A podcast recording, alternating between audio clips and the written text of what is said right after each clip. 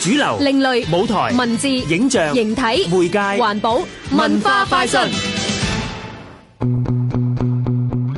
我想唔得，我我可唔可以？唔可以。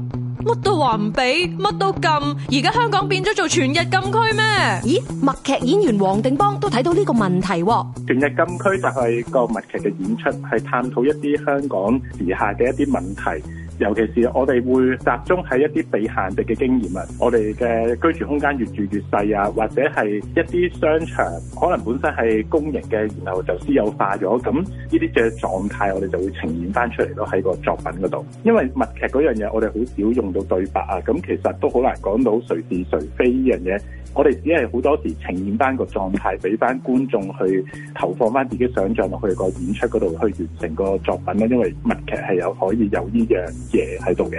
多謝默劇全日禁區嘅演員黃定邦嘅介紹。用默劇去為城市發聲，咪正式係講不出聲。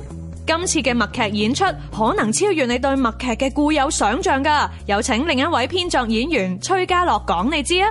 除咗用默劇嘅形式去呈現之外咧，我哋都會用一啲關於多媒體嘅方法去呈現嘅，譬如我哋用用啲 projection 啦，同埋我哋會有個音樂總監咧，展晴咧會幫我哋咧去做好一啲音樂同埋一啲音效嘅，佢仲會喺入邊咧會讀一啲詩啦，呈現一啲感覺出嚟嘅。咁我哋三個咧就互相去配合。全日禁區九月七號，藝穗會樓上劇場。香港電台文教組製作，文化快訊。